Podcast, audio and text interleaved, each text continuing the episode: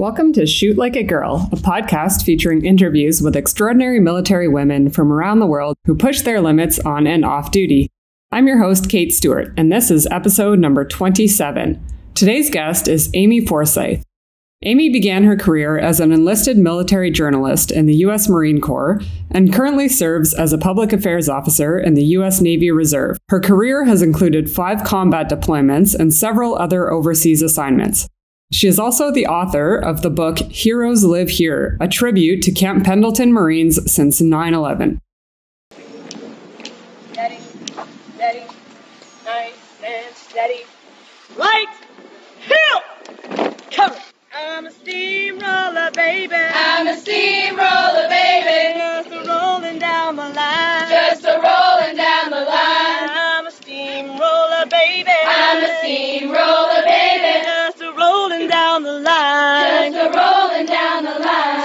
you better get out of my way now. So you better get out of my way now. Or I roll all over you. Before I roll all over you. All right, so we can jump right into it. Amy, I'm so excited that we finally got to connect.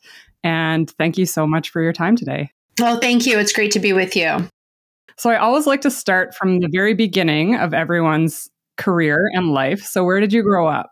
Well, I was born and raised in Santa Rosa, California, which is just about an hour north of San Francisco. So, original California girl, as they say, but Northern California is definitely much different than Southern California for, for your audience out there. Um, think more of like Oregon and Washington in the Northwest than San Diego or LA but uh, third generation from Sonoma County, which some people may know as being the wine country of California. And so, um, just a really great place to be from, and very proud to um, be from that region. There's a lot of, you know, the technology and the, and the environmental aspect of it is just a great place to be from. Awesome. Yeah, I'm in Victoria, Canada right now. So, very West Coast, Pacific Northwest feel pretty much the same as the Oregon, Washington area. What were your interests during childhood? Well, so I grew up with very athletic parents. And so I pretty much fell in with what they were doing, either hiking, playing tennis, running races. So I, I really love being outdoors. I ended up playing tennis uh, through school and through high school and uh, in tournaments. And so that was kind of my sport.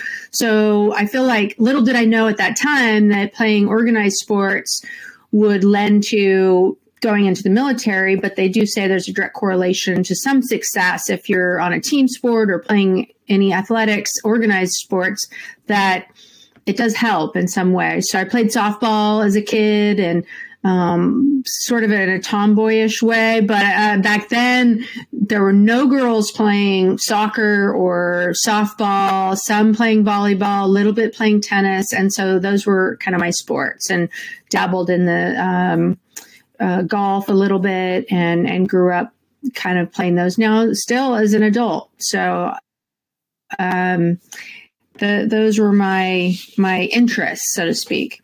And so, did you have any military members in your family? Well, actually, my grandparents were in the military. You know, of course, during World War II, that era, my grandfather was in the Marine Corps. My grandmother was an Army nurse, and they were deployed overseas to Guam and Saipan and, and f- fought in those battles. And my, while my grandmother tended to the wounded and the dying, and that's where they met actually on the island of Guam in uh, just before the war was over and then World War II ended. They came home, linked back up, and ended up getting married and then moving out west, making that trek from Iowa, Montana over to California, Northern California, and that's where they settled. Yeah, I grew up hearing their stories and it just sounded so amazing. These they had lifelong friends and the service and the patriotism that they displayed. It really um, it rubbed off on me and that's i knew from an early age because of their service and stories that that's what i wanted to follow mm, i'm always so curious about that because i didn't have that growing up and i didn't really know a lot about the military at all. I mean i don't remember any recruiters or anything coming to talk at our school so um, it's always sort of interesting for me to hear these people who grew up and knew an from an early age that they that's what they wanted to do. You know, and it, had it not been for their stories, I might not have ever known that much about the military because recruiters were not authorized to come onto my high school campus, and I didn't really have any other contacts that were in the military. Um, so without their stories, I really had to seek out and find a recruiter who would talk to me even. And, uh, because a lot of times they did it back then, they weren't recruiting women or they just didn't make an effort because of how hard they had to work to get women to join the join the Marine Corps at least. And this was in the late 80s, early 90s for me. So things have changed a little bit now, but um, it's always a constant, steady drumbeat of stories and trying to, you know, reach all people wherever they may be. Mm-hmm. It's so interesting now because of the internet, and you know we can go online and look at videos of basic training or whatever courses and occupations people want to do. And even on Instagram, I've noticed recruiters making Instagram pages to reach out to people to recruit them. It definitely has changed the game for them and in, in a good way because they can reach people in a more direct manner than having to cruise the malls and beg for access to go onto high school campuses. And I went to an all girls Catholic school in high school. So of course there were like no, re- no military recruiters.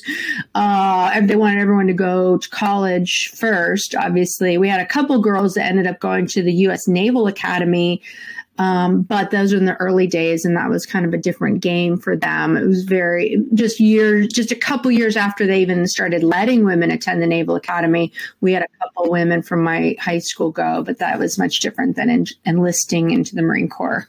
So, did you know that you wanted the Marine Corps? And then, how did you decide which occupation within the Marine Corps you wanted to do? I did. I definitely was had my heart set on the Marine Corps. I didn't even talk to any other recruiters. The Marine Corps was where it was at for me the hardest, I would say, for the US services and the most challenging and just the coolest people, right? The uniforms, the mission, the mindset, everything was all there for me. And so, um, I knew though I wanted to use my skills. It was kind of good and bad because the Marine Corps for women at the time was very limited. You couldn't do, you could only probably do about 20% of whatever they were offering, like administration or maybe a mechanic of some kind, but no combat infantry, no aviation combat jobs were available. But they did have this one career field called combat correspondent where women were allowed to join. And I said, that is for me I was always interested in media and journalism, yearbook, high school staff, and telling stories. And so that's exactly what I wanted. And luckily, there was an opening, and I had to take a couple like English diagnostic tests and typing tests and things. And so uh, the slots were very few and far between, but my recruiter managed to get me one. And so it was such a blessing to be in that career field from day one. Mm-hmm. And so, what did the training look like to become a combat correspondent? Well, we all go through the same school, what we call the schoolhouse. It's called the Defense Information School, and it's located now at Fort Meade, Maryland. And it's where all the services go together to learn journalism, public affairs, community relations, and, and now digital media creation. And so at the time, though, I went to Fort uh, Benjamin Harrison in Indiana. And, but it's basically a pipeline. Once you uh, graduate from boot camp and recruit training, then you go to what we call DINFOS, it's short for the Defense Information School, and go through the training pipeline. And I was there my initial time about eight months or so. So I went through very intensive journalism, print, broadcast, radio training. It's second to none. Really, it rivals any journalism school, college out there. And um, it was just a great time to learn that uh, craft, really. And so, since I'm Canadian, I'm not overly familiar with the US and the military there. So, is this to correspond within the military, or would this be for correspondence with outside news agencies? Well, it, pipeline training for the military would be to go to your first duty station and then um, do reporting within the military. So we have this uh, network, media network called um, defense media activity. And then we have like radio stations and TV stations called uh, American Forces Network. And so basically, you would go onto your duty stations and write for the local paper, like the military paper And now it's most papers have gone away and then they just take photos and create videos and do digital content creation for your local base or station. And so all the students, military students, go through this um, training pipeline. And so I've been lucky enough to actually be an instructor there on two separate occasions, but I've been back for follow on training. And so, but many people, once they graduate there and then go in the military and get out of the military, they can land jobs in media. And some have gone on to be uh, broadcast anchors and work in the highest levels of, of media. So we kind of have a claim to fame that produces great military journalists who then go on to work in civilian media as well. And so we just have a great legacy of training to a very high standard. So anyone could literally walk out of the military and land a job at any uh, media market because they already know the standards and the tools used in civilian media. Right. Yeah. It sounds like such an interesting job. So, how many deployments have you done with that?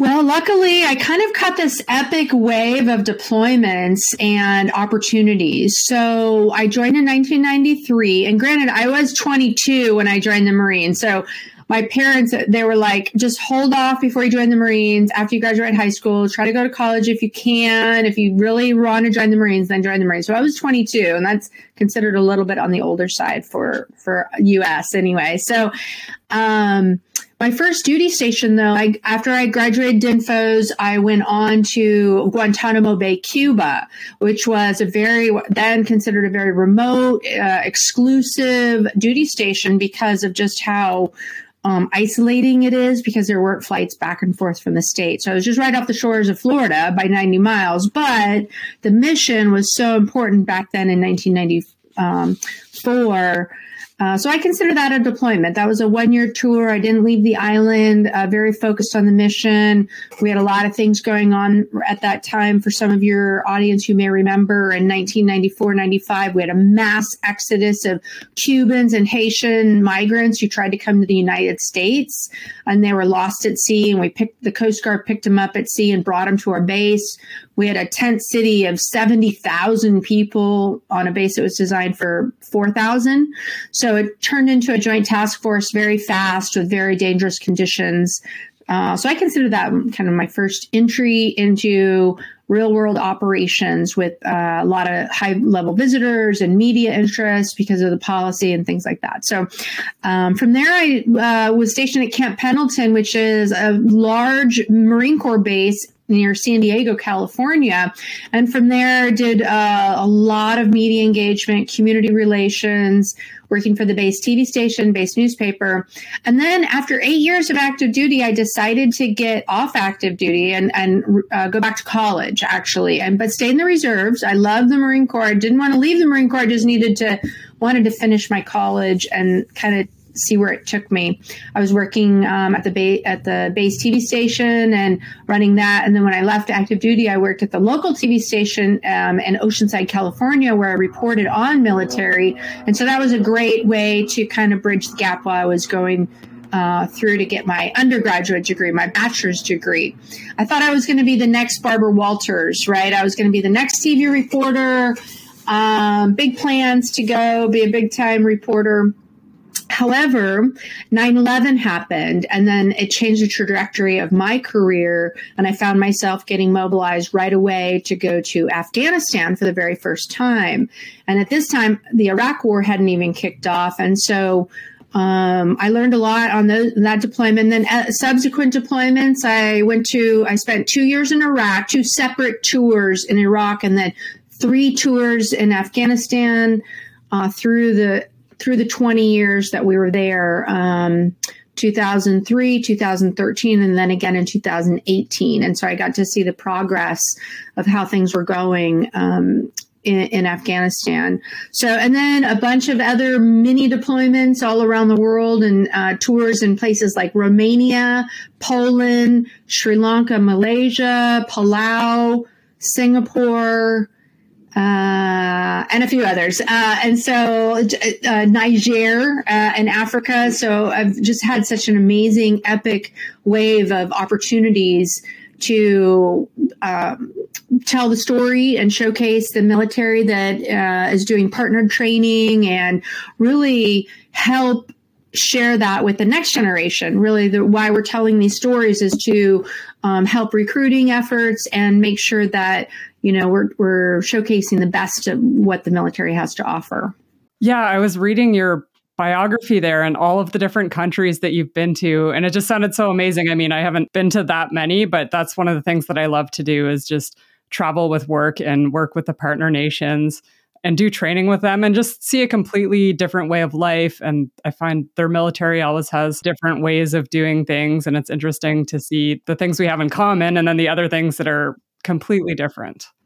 Isn't it great to really model for them? And then what in doing so, we get to learn too. But I think a lot of these countries, they look to the United States and, and, and Canada and the UK, Germany as being leaders in, you know, organization, the, the NCO Corps and how we integrate women into our ranks, uh, especially into senior levels. And if they can see it, they can be it. And so that's why I love we do these partnered missions to you know learn from each other, but really we want to bring them along. And and so I've just been a, a part of that. It's just been amazing. So um, you can't pay an, any amount of money to get those kind of experiences. Meanwhile, the military is paying me. I, was, I sometimes I have to say pinch me because I can't believe I get to go do these incredible missions. And so these multiple deployments, whether it was combat operations or these other missions, these partner training missions, have really shaped how how I see our, the world and really get to experience other cultures it's been great for me. Yeah, it's been just wonderful. I would have never in a million years been able to do that, obviously, uh, on my by myself. Right. And so going back to Afghanistan and Iraq, what would a day in the life of a combat correspondent look like? I mean, I, I'm sure that a lot of days are are very different from one day to another, but what would be sort of your main task that you would be doing while you were there? Well, a lot of my mission was to uh, have my camera always with me and partner with the operating forces to go out on a mission, whether it was a foot patrol, a mounted patrol, a key leader engagement, to go out and take pictures, take video, get interviews, and then write the stories, get it published, upload video for the media actually, because at certain times the media, the civilian media, either was too dangerous or they weren't able to get to where I was with this exclusive access. And so we would upload videos and photos so that they could grab it and use it into their reporting. And so um, I felt very privileged to be able to tell the story of what we were doing there. And then I would see it on you know, our local newscasts, the ABC, our international news, even, or local or na- na- nationwide news, they say, that's my photo, that's my video. So um, just staying in step with those combat forces or those key leader engagements to document it, one, for historical purposes, two, because in case there was anything that happened, we would have a uh, reference to it, like for investigations or for damage, uh, battle damage assessments. So, a lot of uh, thousands of photos, hundreds and hundreds of interviews to document everything.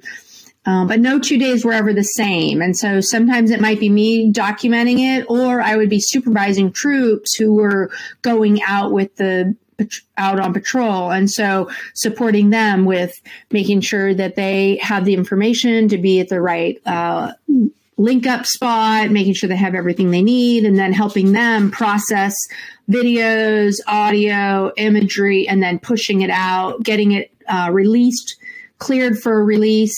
Um, and so that takes, you know, a team of people to get imagery and video um, reviewed and approved for release at say from the Pentagon. So talking to the Pentagon daily about imagery that was uh, cleared for release was, you know, also part of my job. And then another part of my job was to coordinate with actual media, uh, civilian media who wanted to go out with the front line. So pairing them up with the right partners and the right mission to get what they want if they have a special request, if they want to go out on a patrol, a foot patrol that would engage with locals, let's say in Afghanistan. So finding the right mission and having the right date time link up was a part of my job as well. And then making sure that they got back to the camp safely and then that they were on their way and then monitoring the media for whatever it reports that they were and then making sure those are included into um, a larger summary or a brief so that the commanders can review and know that our efforts were worth it.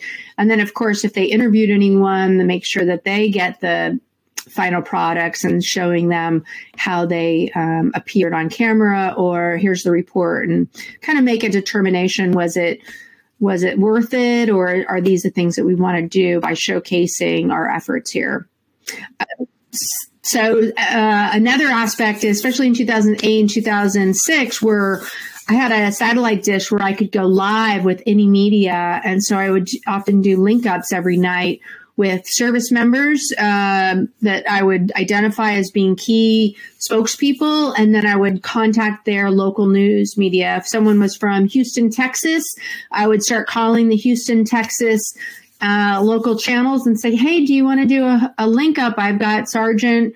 John Smith, and he's ready to talk about his experiences here in Iraq. And then they would say yes. And so I'd coordinate the uh, satellite links and do media interviews live with the station. So that was a great opportunity to showcase just what our troops were doing. So a lot of different things, a lot of behind the scenes work on uh, during op- combat operations for sure. Yeah, and I guess in the early years, definitely it probably would have been so different. We don't have the kind of connectivity that we would have today, and you know where you can just sort of have a laptop and fire it up and send videos off. That's right. I mean, these were some early days where internet was not even existing uh, for much, and it would not always work or it'd be cut off. And so you felt very isolated. So trying to get the satellite to connect and on the phone and really running a back end uh, TV station really to do satellite uplinks um, was really a challenge, but one of my most favorite memories, really, from those hard, I'll call those the hard years of uh, before technology got really easy. Mm-hmm. And so, what was your most memorable moment on deployment?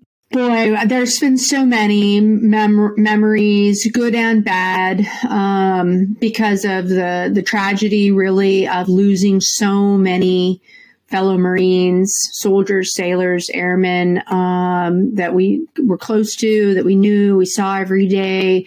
Uh, reading the casualty lists, um, walking by the uh, surgical tent every day, knowing that there was, um, you know, work going on there and the call for blood uh, every day. Uh, you know, some of these things I wouldn't remember if I didn't have photos to remind me. So a lot of it's been probably blocked out, um, but a lot of it is it's kind of stored deep down and. Um, talking about it, it's great. And I know there's a lot of people, soldiers and Marines who, you know, they're it's far from Iraq and Afghanistan, but they're still sort of in their head. They're still sort of there, you know. Um, but I would have to say, if I had to pick one particular memory, um, well, you know, I just can't pick one, but uh, that feeling of when you're on the flight home, your wheels up, and you know you're gonna uh, hit the ground and, and come home. It's just like that exuberant feeling of returning home after sort of a, a daydream or a uh, sort of a, a strange time warp because everybody else moves on, but you've kind of stayed in that same frame. But um, so many great memories, uh, great and, and, and sad, but those all shape people, and it really becomes part of you and you can appreciate and be grateful for all the great things that we have here in in the states and at home and um, my say i have a saying sometimes you win and sometimes you learn and so i had a lot of wins and a lot of successes by helping tell the story of what we were doing there. And then what we didn't win and those hardships and those uh, missed connections and um, snafus, if you will, uh, you learn. And so I learned a lot. And without those deployments and those hard times, I wouldn't have learned anything. And so it's just been really such an epic wave. And uh, February 2023 marks 30 years for me uh, on active duty and in the reserves. And so, but I'm still serving in the Navy Reserves as a public affairs officer. So I'll push it to the limits and uh, ride it till the wheels come off. And I'm, I'm so grateful to be able to do that. I'm uh, I'm about halfway. So June would June will mark 15 years for me, and um, I'm sort of you know thinking in a few years maybe uh, trying to become a public affairs officer because I do like, you know, I do recognize the importance of telling stories and I like that aspect. Um, but we'll we'll see. We'll see what happens. Oh, that's fantastic. And I've worked with Canadian public affairs officers and public affairs teams, and they're so great and just so on the ball. And, you know, we have so much in common. And it's always great to work with other countries where everyone is sort of rowing together. But it is one of the best jobs, if not the best job. And I'm, and I'm probably biased, but you get to meet so many people and tell the story and be the cheerleader for people and really bring some joy to service members, but not just service members, but to their families. Because uh, here's one story I'll share with you. A couple years ago, someone saw me and they said, Hey, you were that girl, you did a story on me in the base paper. And I said, Wow, that was a long time ago. Yes, I did the story. And he said, My mom clipped that story out of the magazine or the newspaper and put it on the refrigerator. I was like, that's crazy. And he's like, it's still on the refrigerator 10, 12 years later. And he'd already been retired for several years. And he says, I can't thank you enough for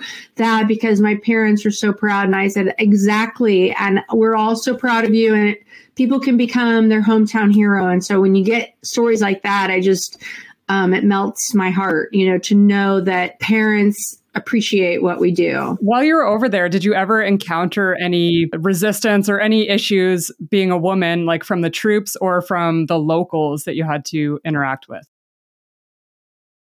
You know, I can't really recall any instance where someone said, You're not invited to this meeting, you can't be here who do you think you are, or a no. And I don't take no for an answer, but um, they're a little hesitant to let me go out on like foot patrol or a mounted patrol occasionally, and those, especially those very dangerous missions in rem- places like Ramadi and Fallujah, Iraq. But they said, come on out. If you want to, you can. And I did. And so, um, no, no resistance whatsoever. And I, I even did a later deployment assigned to a Special Operations Task Force, a SOTF, run by the 75th Ranger Regiment, which is a very elite unit under the Joint Special Operations Command. And not only did they not, uh, say anything or act differently. They said, "We're glad you're here. Let's get to work." And so that's the biggest compliment I think that anyone can can give give you is we don't care what you look like, what your gender is, where you come from. They just say, "We're glad you're here. Let's let's get started." And so um, that was just a wonderful, you know, experience to know that through the decades that um, you know those early years are a little a little different in those late 80s early 90s uh, but in the past 10, 15 20 years no, people have been very open and they say if you signed up, uh, it's time to kid up and go forward and do your thing, and we trust you. And so that moves into my next question perfectly. So I read in one of your interviews that you said you found that you thrive in dangerous situations. And were you always this way? And how did you discover this?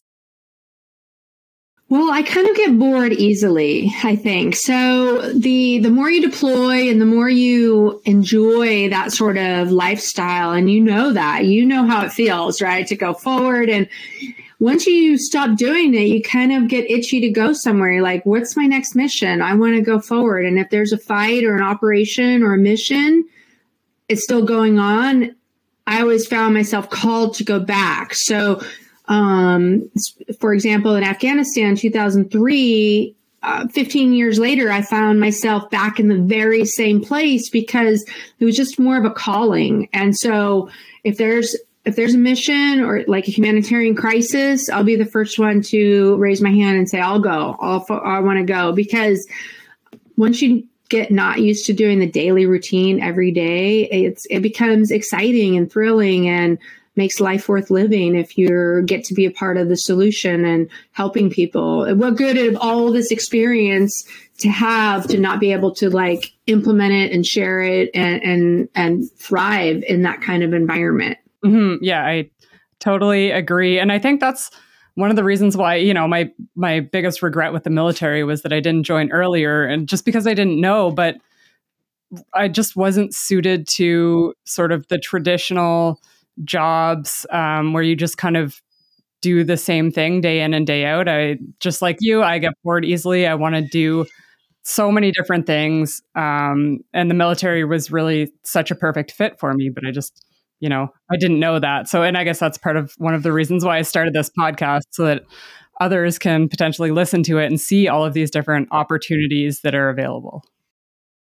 Absolutely. You know, um, it's a always what we call a steady drumbeat of information because there's the next generation who are coming up behind and so for me at my age and you know i'm just always looking in the rearview mirror like who can i bring up who can i bring along and if they know, if they can see it, they can be it. And so it's just a, a transition. Maybe it's time for me to slow down a little bit and uh, look behind me and bring them along. And so, um, but for women like you who are in the in the thick of it right now, doing it and showing showing up and s- stepping off into it and really making a big difference where you're at is is so important. And um, you know, one thing I did notice though, the shift in the past 20 years, especially with combat operations um, after 9/11 in Iraq and Afghanistan, at least in the U.S. military, is that when men saw women kid up, step off, and go into harm's way, and actually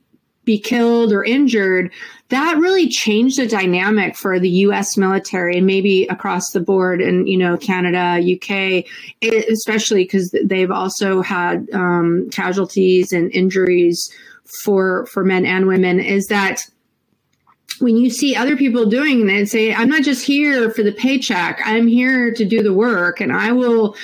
Risk everything just like you. So i think that's really changed a lot of people's um, it's opened their eyes a lot. And i've seen quite a difference in just the way people think and act towards towards women especially the, you know this generation coming up too. It's been a whole game changer. Unfortunate for those women who were killed or injured of course. Um, but if you're I think that that has gotten the attention of senior leaders and, and other men, especially. Hey, if you're willing to do the job and, and go in harm's way, you're on my team regardless and and that's been really uh, a shift mm-hmm. yeah so canada um, since 1989 women were allowed in all trades in the military except for actually the last one was to be on submarines which didn't happen until 2002 but in afghanistan i mean we had women who were in the infantry and artillery and all these different combat arms. So the one, the first woman to be killed in combat in Afghanistan, um, the first Canadian woman was Captain Nicola Goddard, and I think that, like you said, sort of changed everyone's perspective and sort of hit a little closer to home.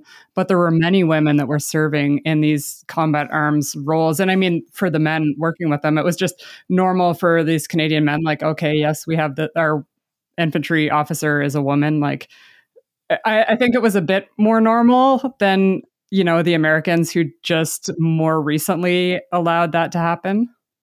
Right. Uh, we're following suit of some of our partners. and we see that it works and it, you know, even places like Sweden and the UK, you know, we're, we're kind of behind the power curve when it comes to that. Um, but the combat operations have proved that not only women can serve, but they can serve well and in, in all capacities, whether it's a, uh, in aviation as fighter pilots or um, in tanks or, you know, in combat uh, other combat arms roles. So yes, it's uh, risking just risking it all shows that we're in it um, for all the right reasons, and you know it's it's um, it's good to see that change has come. So west side, yeah, definitely.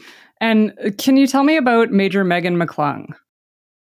Well, sure. And, you know, our discussion about that is that um, Megan McClung was a colleague of mine, a fellow Marine. She was a public affairs officer who I had worked with through the years, and we crossed paths many times, but we deployed together in 2006. And many people may know the name Megan McClung.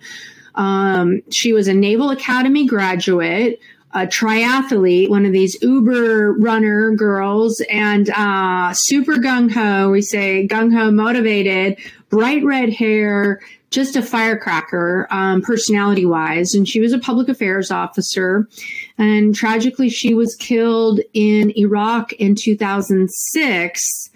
Um, from an IED blast while her and uh, other soldiers were escorting media and you know as we as we talked about when when she was killed when megan was killed and i love telling the story because i like to keep her legacy alive and for people who don't know but um, that really got people's attention because she was the first female officer marine corps officer to be killed. And so um, people were really taken aback by that and realized that okay uh, this is real. Um, her and two other soldiers actually in the vehicle were killed alongside her. And so um, with her death has come a lot of enlightenment and to that point that if she's willing to kid up, step off, and and go serve in one of the toughest dirts in Iraq in Ramadi, dangerous time and place to be in, then um, women have the right to be there, and no one's going to say otherwise. But tragically, she was killed, and so there's been a lot of legacy. Um, memories of her and people who want to follow in her footsteps, just that bravery and her her willingness to serve. So she was a reservist actually. She volunteered for mobilization to Iraq and so she didn't have to be there by any means. She wasn't ordered there. She she wanted to be a part of that and she was really good working with our with our media to get the story across and um, a lot of people knew who she was because they'd see her running everywhere.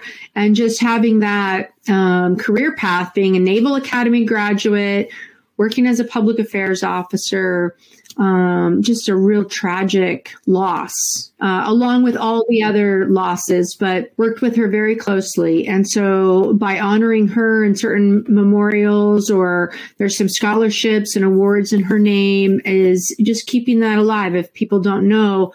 And oftentimes it's men who are awarded these medals and they're heroes and they died tragically in combat, but if you asked anyone, name one woman who was killed in, in Iraq or Afghanistan on the U.S. side, we may not even, no one could probably come up with a name because they're, the names aren't repeated very often because they're sort of off, often forgotten about. And I think there's been 130, maybe 140 women killed between the two countries. But I bet you, because it's not covered very frequently, it would be hard to recall a name as opposed to some other more noteworthy or names that get repeated a lot. Yeah, then I mean, you mentioned keeping that legacy alive, and I'm Canadian, but that was one of the names that I've constantly seen, and you know, just sort of the various military pages and articles. You know, I've read about her, and then also one of the other ones was Chief Shannon Kent, who I I read about as well, and I'm like, oh, these stories they need to get out there people need to know about these women, which I don't I don't think they do. So I'm hopefully I will help tell those stories. Oh, that's wonderful. Yes. Uh, just showing that men and women, patriotic men and women are called to serve and the wars in Iraq and Afghanistan and then, you know, the operations in Syria with, uh, Chief Shannon Kent you know, people are in dangerous situations. While Megan wasn't on the front lines on a foot patrol, going door to door looking for insurgents, she was just doing her job by riding in a vehicle to the government center to pick up media and, and um, you know, just being in that dangerous situation, knowing how dangerous it, it is, but still going anyways and facing that fear of like, this could be it. You know, that's just the asymmetrical.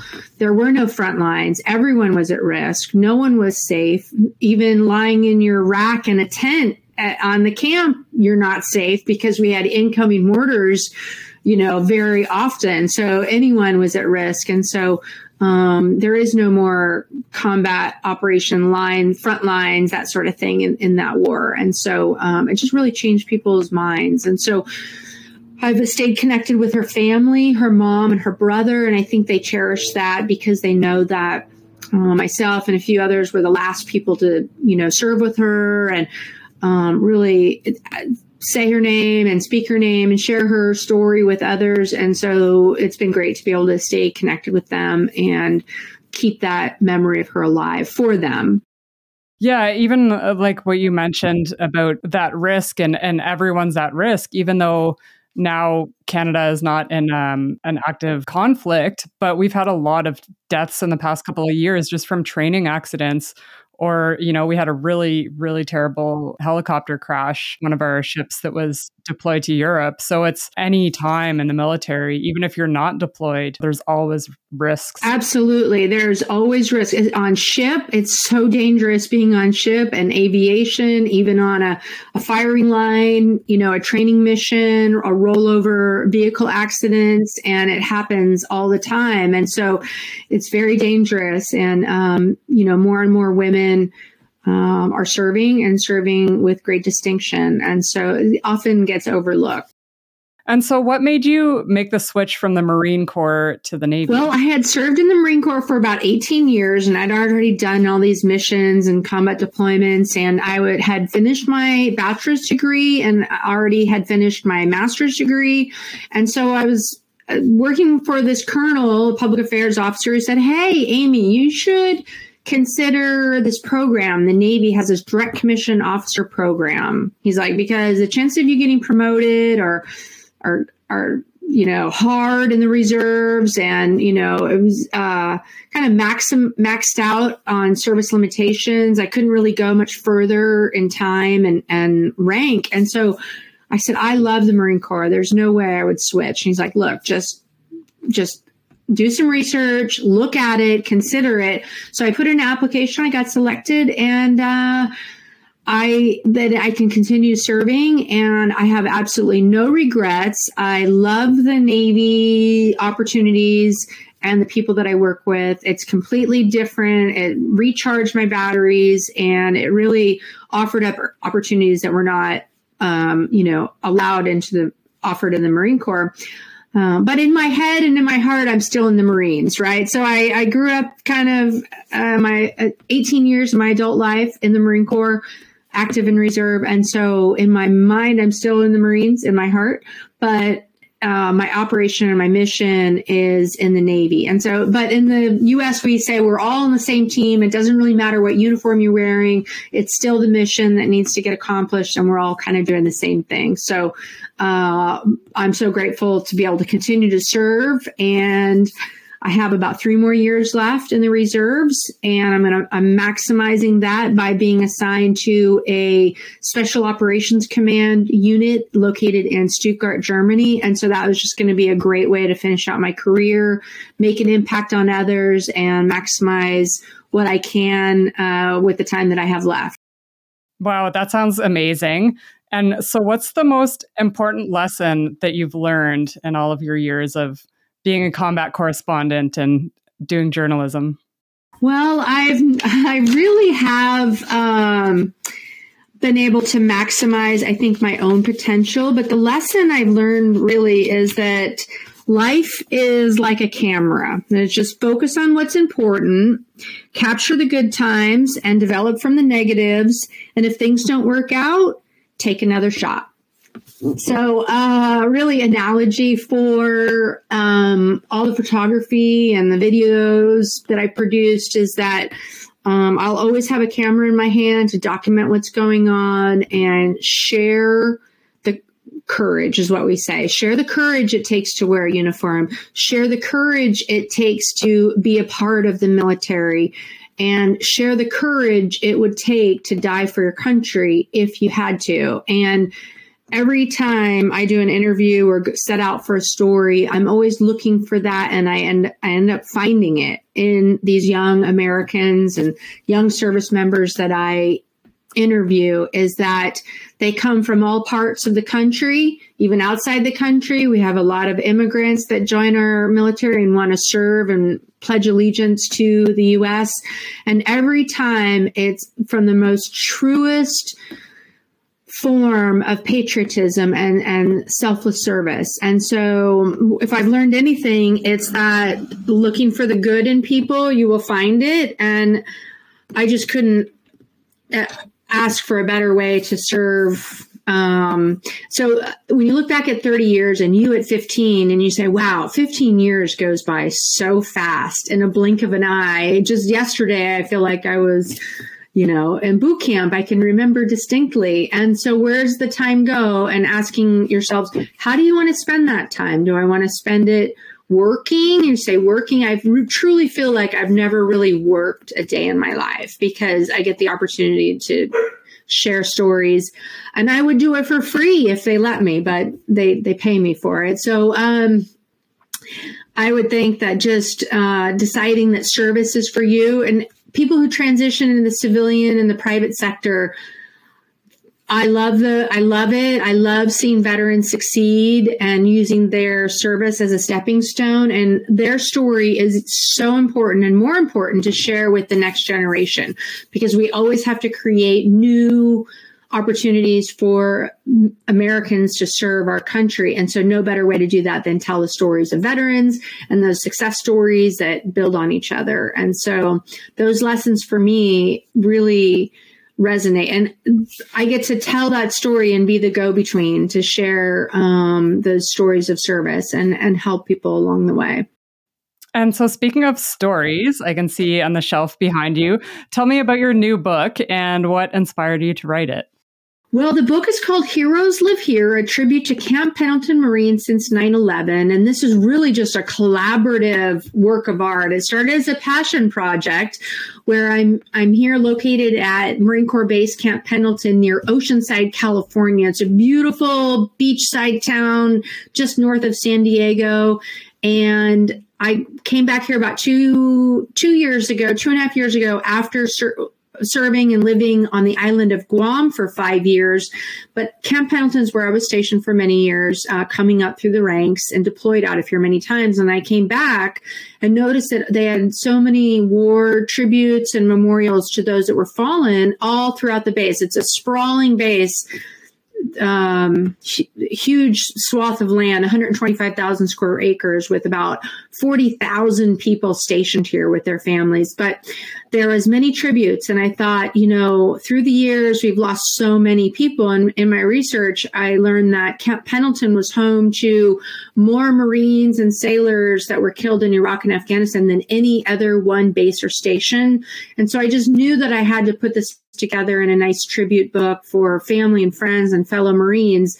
And luckily, um, people have really enjoyed it. The history of Camp Pendleton. So long before it was a Marine Corps base, there was uh, it was a working cattle ranch, and, and the, the, history of California going back, you know, hundreds and thousands of years, where it was um, home to Native Americans here as well. And so I've cataloged that in the book, and so it's just a tribute book, and really the capstone project for me of my life, a capstone project that incorporated photography, uh, community relations, storytelling, marketing, uh, engagement with the community. And so I've been so grateful for that. And it just really encapsulates the uh, sharing the courage it takes to serve and right here at uh, Camp Pendleton. So thank you for noting that. Heroes live here.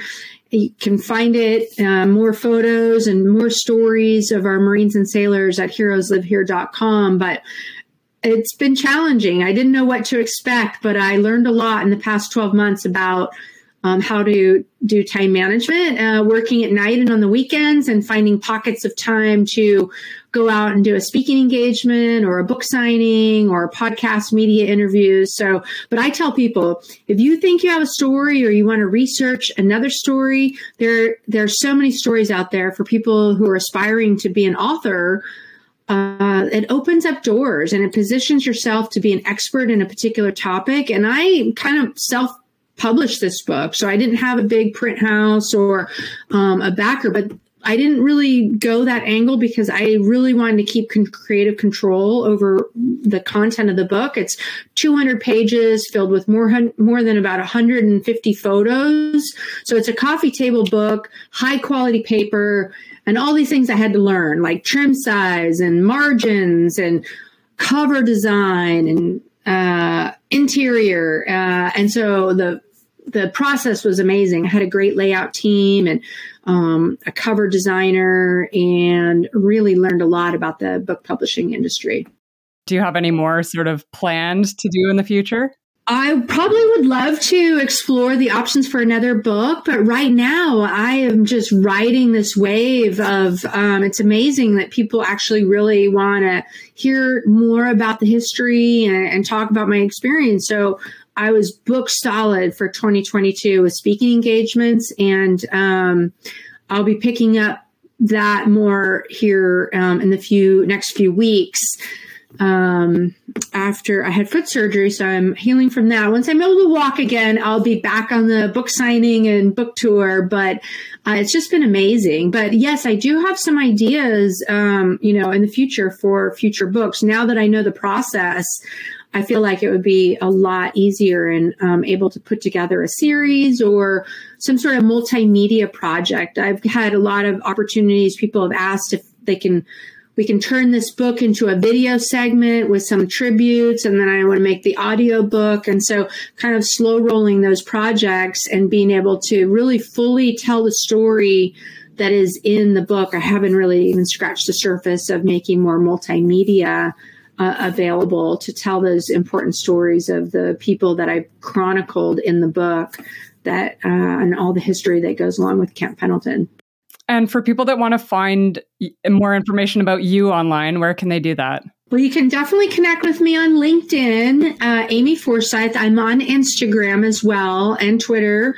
Um, and also go to my website, uh, www.heroeslivehere.com, where you can find more information about the book, my speaking engagements, and um, connect with me there through LinkedIn as well. So, and I love to connect on LinkedIn and really um, stay connected. And in case I'm ever writing a story or doing more research, I found that that's a great network of people to um, highlight. If you're an expert in a certain field and you want to be a resource for me, that would be great. And I love to be a cheerleader for other people in all their endeavors. Yeah, I made a LinkedIn just to share the podcast, and that's how I connected with you. But I didn't realize what a great connection tool it would be. I found a few podcast guests that way. Oh, that's wonderful. And you know, as and for military people, they think, well, I don't need a LinkedIn account because I'm in the military, but it actually helps connect for future duty stations or assignments, or really the folks that we served with many years ago. Maybe just reconnecting with them or seeing how people are moving on um, after their service and what jobs they're taking, and being able to be a reference or offer a referral for someone. And so sharing content as well, like like what projects were work, what I'm working on or something. So um, LinkedIn is my go-to platform, but I'm also on Instagram as well.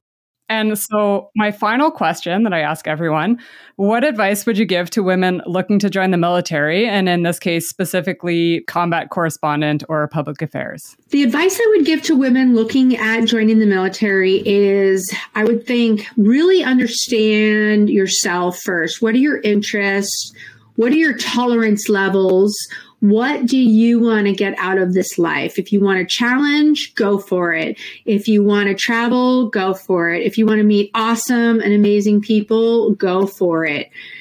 There's reserve opportunities out there. There's all kinds of ways that you can serve if you wanted to enlist or become an officer stay in the reserves or reaffiliate, what we call like if you've been out for many years and you want to come back in. There's even bo- bonuses out there, especially in the US. They'll offer bonuses and to reclassify into a new emerging job. If I could do it all over again, though, I might come in and do uh, be in the UAV um, aerial drone operator type thing. I just find it fascinating. And so there's so many great opportunities out there for women. So don't be afraid to step up and step out of your comfort zone if you want to maximize your own potential and maximize this life that you only have one try. However, if you're not sure, it's definitely not for everyone. Being in the military takes kind of a certain quality and certain tolerance levels for things uh, that aren't perfect. I would say the acquisition process is not perfect. The human resources is not perfect. It's um, chaotic. It's unbalanced at times. It's it doesn't seem fair at times and there's extremes. There's extreme momentum, and then there's some downtime.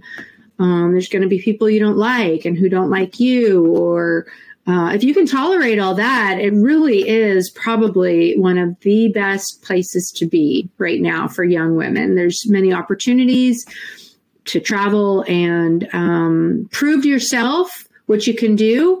Uh, I would say, you know, a career and family are all in the cards later down the down the road. But if you're looking to really get something out of this life and being able to make a difference and an impact on other people, service before self, and uh, that's what I would tell people is that it's not for everyone. Do some research before jumping in, or just jump in and say, let it, let's roll and let it happen and uh, just kind of go for it. Awesome. That's so great. Thank you so much for your time today. I'm so glad that we finally got to nail down a time and connect. I know. Keep up the great work. I just think this podcast is amazing. Your uh, guests are amazing. You're really capturing the spirit of what it means to be in the military as a woman and shoot like a girl. The the metaphor for that is, you know, don't let anybody steal your thunder because you're a woman. And people would say, "Oh, you shoot like like a girl or you pretty good for a girl has always been the analogy you know uh, marksmanship and photography, everything is sort of a standard for a girl. And we want to change that, right? We want to say, just you're good at marksmanship. Period. You're good at photography, period. And so this podcast is exactly that. You're good as a podcaster, and this podcast is bringing so much to those out there interested in the military and the women who have already kind of been there, done that, and opening doors for other women. Yeah, I can't remember if it was um, a cartoon or it was something that I was reading about, and someone's, you know, a girl is playing basketball, and a guy said, "Oh, you shoot like a girl," and she was like, "Oh, you know, thanks. If you practice really hard, then maybe someday you can too." Yes, and you know that analogy is still used, but it's a pejorative. It's a, it's like for a girl. And it's like no, just as is. You're good at this. And so it's up to all of us to um, check that language and make sure that we're just giving compliments without it being a, a gender specific. And so um, I, the guests you have have been top notch. So keep it up. Thank you so much for having me. Thank you for listening. If you'd like to help support this podcast, please subscribe and leave a rating and review on your Apple Podcast app.